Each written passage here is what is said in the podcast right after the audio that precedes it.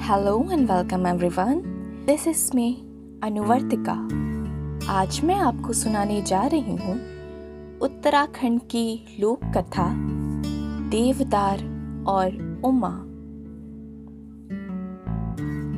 चमोली में एक छोटा सा गाँव है, देवरण डोरा। कई साल पहले इसी गाँव में भवानी दत्त नामक एक पुरोहित रहते थे।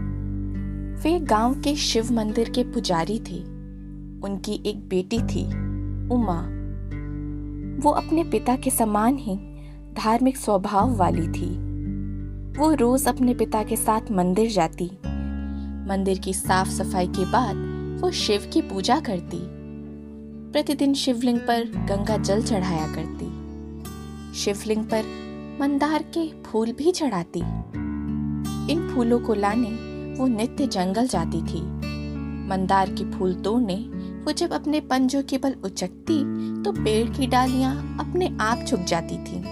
उमा को जंगल बहुत भाता था। सघन देवदारों के पेड़ों की छाव में बैठना उसे बड़ा अच्छा लगता। जंगल में चीड़ के पेड़ों से उसे बहुत लगाव था।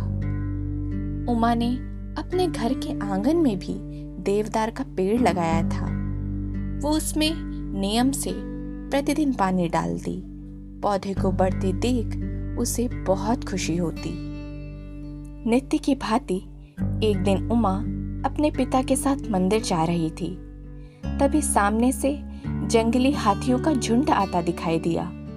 उमा डर कर अपने पिता से चिपट गई। पिता ने प्यार से उसे समझाया, बेटा, डरो नहीं, ये हाथियों का झुंड जंगल में घूमने आया है। लगता है इन हाथियों को भी हमारी तरह जंगल के देवदार पसंद हैं। थोड़ी देर में ये चले जाएँगे। मंदिर में पूजा करने के बाद उमा रोज की तरह जंगल की ओर चली गई। लेकिन काफ़ी देर तक वो नहीं लौटी तो भवानी दत्त को चिंता होने लगी। बेटी की तलाश में वे भी जंगल गए। थोड़ी दूर जाने के बाद उन्होंने देखा, उमा देवदार के एक पेड़ के नीचे खड़ी होकर रो रही है। बेटी को रोती देख भवानी दत्त जी ने घबरा कर पूछा, उमा बिटिया, क्या हुआ? उमा देवदार का तना दिखाते हुए बोली, बाबू, एक जंगली हाथी ने अपनी पीठ खुजलाते हुए इस पेड़ की छाल उतार दी है। इसे कितना दर्द हो रहा होगा ना? देवदार के प्रति बेटी का स्नेह देखकर भवानी दत्त का हृदय भी करुणा से भर उठा।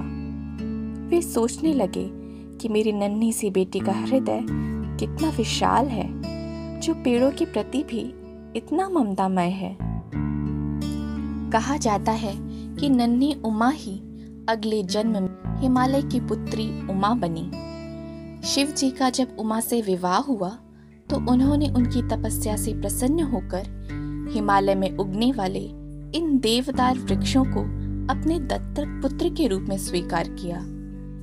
कहते हैं कि शिव पार्वती इन देवदार वृक्षों से पुत्रवत स्नेह करते थे।